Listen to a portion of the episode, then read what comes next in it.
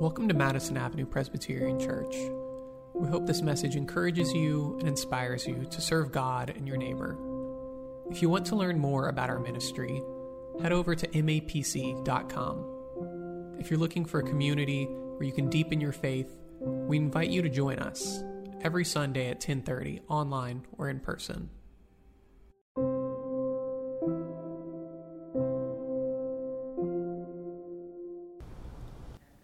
Our uh, New Testament reading today comes to us from the Gospel of John, the 11th chapter, beginning with verse number 17. Listen once again to the Word of God.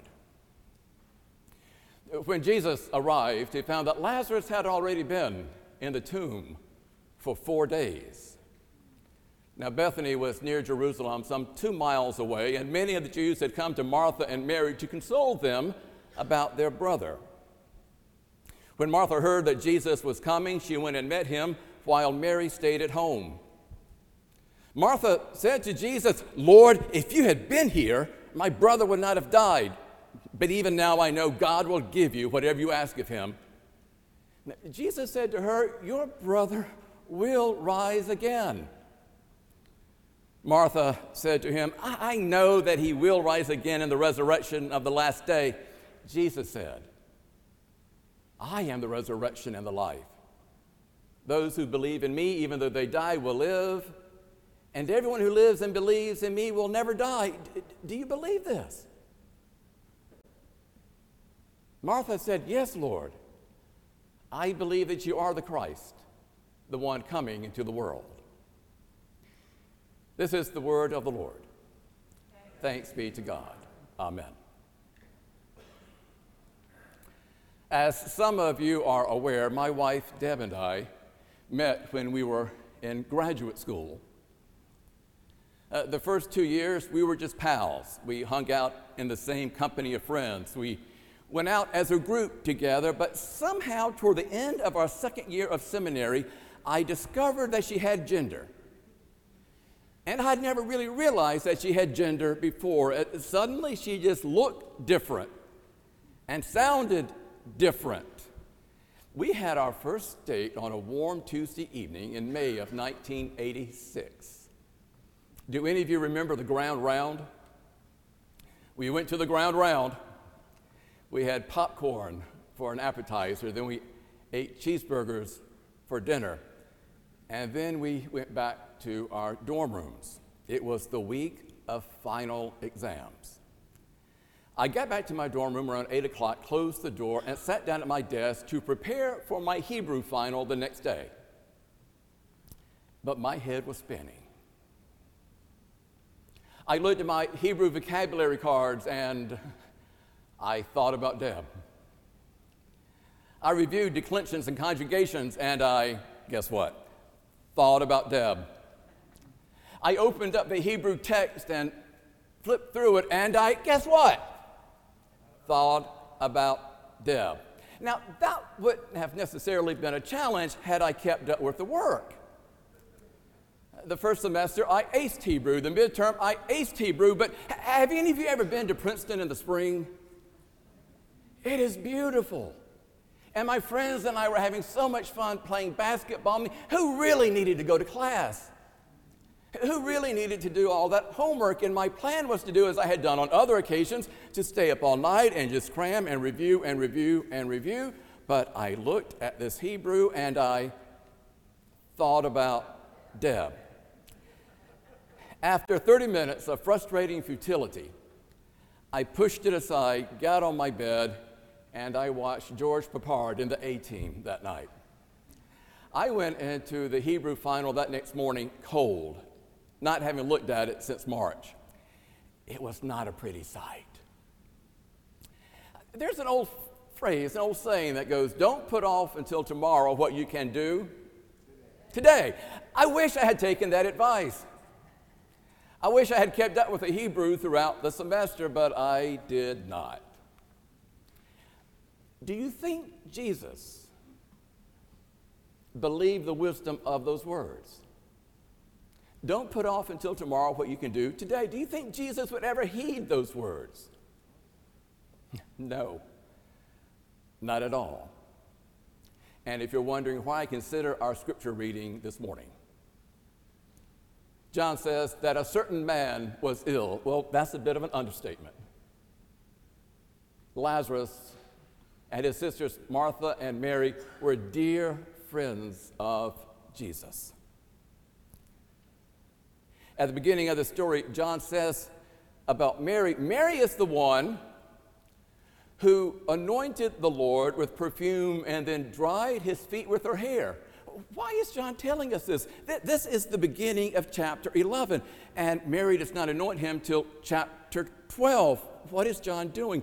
John is waving his creative pen in the air and telling us pay attention to his death, his cross. Pay attention to the cross. And in case we miss it, John even points out Bethany was near Jerusalem, some two miles away. Jer- Jer- Jerusalem? What, what, what happened in Jerusalem?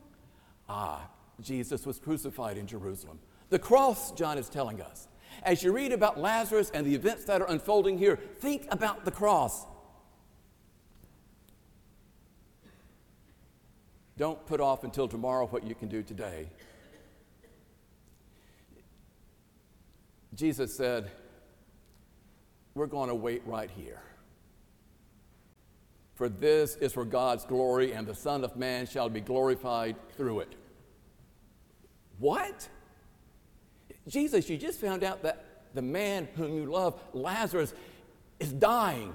And now you're spouting off some kind of theological doctrine and you're going to stay here? Go. If, if one of you were to receive a phone call and the person on the other end said, Your closest friend in the world is at Lenox Hill Hospital, she's dying, the family wants to see you, are, you going to say, um, Maybe I'll get around to it tonight, maybe tomorrow? No, of course not. You're going to drop everything you're doing and go over to the hospital as soon as possible. But Jesus doesn't do that. Jesus, there's, there's a code blue in Bethany. Stop talking about theology. Get over there and see your friend. But Jesus waits two days. And those two days make all the difference in the world. By the time he arrives, Lazarus has been dead for four days. We don't know how long the journey was from his location to Bethany. As he approaches the village, the sister Martha meets him on the outskirts. They had sent word to him, Jesus, please come, and he didn't come. Martha meets him on the outskirts of the village and says, Lord, if you had been here, my brother would not have died. But even now, I know, I know God will give you whatever you ask of him. Oh, she sounds kind of calm when you read the words, but read between the lines, and you can see that she is incredibly angry and resentful and bitter. Jesus, if, if, if you had been here, but you weren't here, were you? Some friend you are. Really, Jesus? Martha, Martha, your, your brother will rise again. But Martha's too consumed with her grief. Oh, yeah, right, I know, I know. He will rise again in the resurrection on the last day. And then Jesus looks at her, and something about the way Jesus looks at her grabs her attention. And she looks at him, and Jesus says to her, I am the resurrection and the life. Those who believe in me, even though they die, will live, and everyone who lives and believes in me will never die. And Martha gets it. She says, oh, Yes, Lord. I believe that you are the Christ, the one that's coming into the world. Mary then joins them on the outskirts of town. And Mary asks the same question that Martha asked. He, she says the same thing uh, Lord, if you had been here, my brother would not have died. And she too is angry and consumed with disappointment and bitterness and grief. With Martha, Jesus says, I am the resurrection and the life. And something about those words and his presence spoke deeply to her. But sometimes, have you ever noticed in some situations in life, in, in some situations, words are just not enough? We need something more. Jesus looks at Mary, and that John tells us that Mary and the friends and family members that had gathered there were crying. They were weeping. And something about their pain and grief got inside of Jesus and he yanked on his pain and grief. John says that Jesus is deeply disturbed in spirit and greatly moved. But one eminent New Testament scholar has translated this verse as well, he shuddered, moved with the deepest emotions. Jesus is moved deeply, viscerally, powerfully, but not simply with sorrow and sadness. The text suggests that Jesus is angry. He is enraged at the power of evil and suffering and death. He, of course, he is crying. The text says he weeps, but he is so filled with rage at the brokenness of the world. Where have you laid him? He's over here. And they show him. They show Jesus where Lazarus is. And the shortest verse and all of Scripture then comes up Jesus wept. That's how much Jesus loved his friend he really and truly loved his friend. Lazarus, come out. And Lazarus em- emerged from the crypt. Jesus really loved Lazarus. But why then the delay? What's Jesus talking about when he says, This is for God's glory, and so that the Son of Man might be glorified through it? For if Jesus had gotten there on time, he could have healed Lazarus.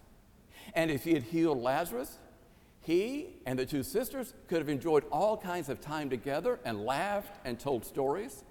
And if he had healed Jesus and they enjoyed all this time and stories, Jesus never would have cried and yelled out. Jesus never would have gone to the tomb and said, Lazarus, come out all the people who had gathered there would never have believed in Jesus if he had healed Lazarus because they believed since he raised Lazarus from the dead. And if he had gotten there on time and healed Lazarus, that sinister plot to take his life would not have launched. And that's the point. In the Gospel of John, the event that galvanizes the movement against Jesus is the Lazarus event when he raised Lazarus from the dead, and the people believed, the religious leaders, as religious leaders do, began to scheme and plot and conspire to take his life. John 11 53. So from that day on, they planned to put him to death. That's what John has been trying to tell us throughout the story remember how John described Mary early on? She's the one who anointed him for his death. Remember how John goes out of the way to say Bethany is it's only two miles away from Jerusalem. This story is not about Jesus and his love for his friend. This story is about God and God's love for the world. This story is not about the life of Lazarus, it's about the death of Jesus. This story, well, this story is not about us. This story is about God. And that, that might be very, very difficult for us to comprehend. In a wonderful essay entitled Missional Witness, Lois Barrett laments the pervasive individualism that has possessed our North American culture.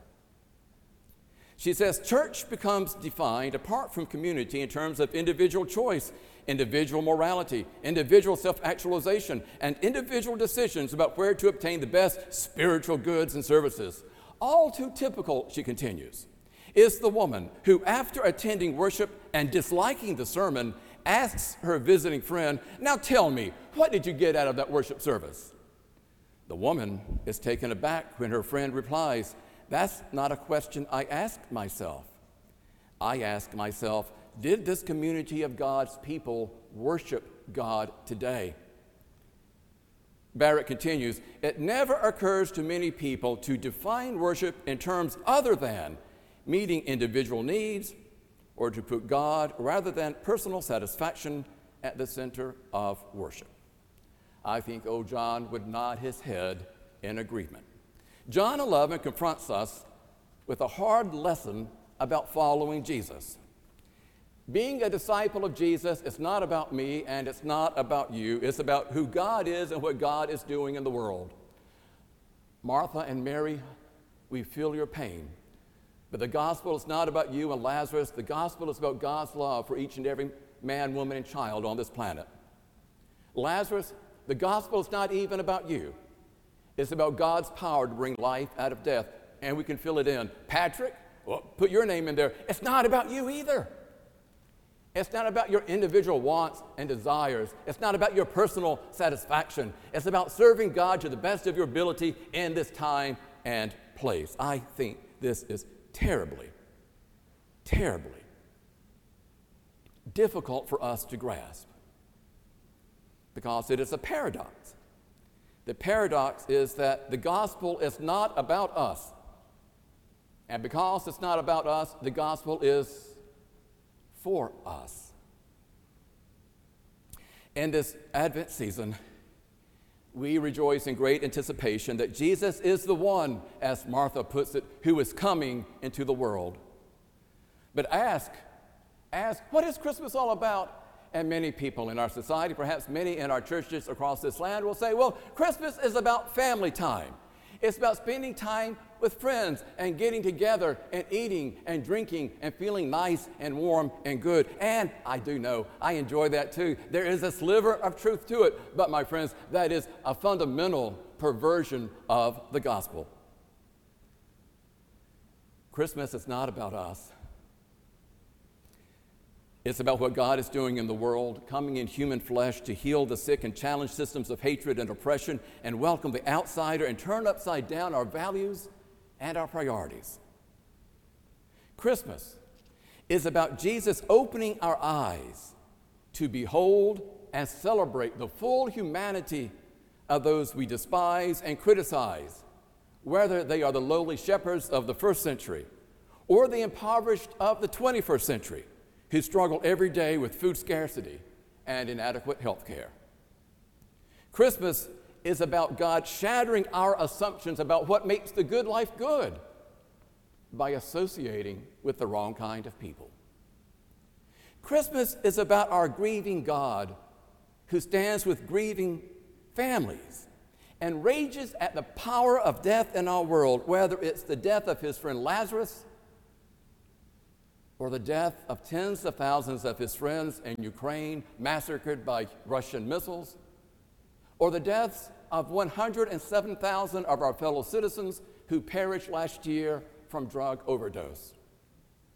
Christmas is about this strange God whose family is forced to flee, forced to flee to Egypt because their very lives are threatened by a political hack consumed by lust for power for whether their name is Herod or George Wallace or Lester Maddox or the former governor of my state, Strom Thurmond, or Ron DeSantis or Greg Abbott. Christmas threatens the rule and ambition of all politicians who use people as pawns and disregard human beings as disposable. Christmas, Christmas is about this stubborn God who refuses to give up on us. This God who stands outside the sealed tombs of our lives and shouts and screams and commands us to come out. And so, so my friends, today, if, if you, if one of you here today or one of you who are watching us online, if you are struggling with addiction, listen again to the words of Jesus Lazarus, come out. If you are trapped in a home of domestic violence, listen again to Jesus. Lazarus, come out. If you suffer from mental illness and the stifling solitude of despair, listen again to Jesus. Lazarus, come out. Are you ever assaulted by the rhetoric of hate in our society? Has the color of your skin or the accent in your voice or the orientation of your sexuality or the nature of your gender ever led you to hide and hunker down, to conceal who you really are, even from your closest friends and family, then remember again Jesus' words Lazarus, come out. Jesus says, I am the resurrection and the life. Those who believe in me will never die. Martha, do you believe this? Martha says, Yes, Lord. I believe that you are the one, the one coming into the world. My friends, listen to Martha. Listen to Martha. She is right. Christ is coming into the world, and the world will never be the same. Amen.